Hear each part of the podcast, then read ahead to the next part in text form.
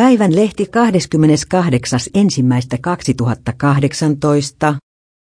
Oppositiojohtaja Navalnyin kannattajat kokoontuvat sunnuntaina luvattomaan mielenosoitukseen Moskovassa. Luvassa maanlaajuinen protestisunnuntai. Oppositiojohtajan mielenosoitus Moskovan keskustassa ei saanut lupaa viranomaisilta.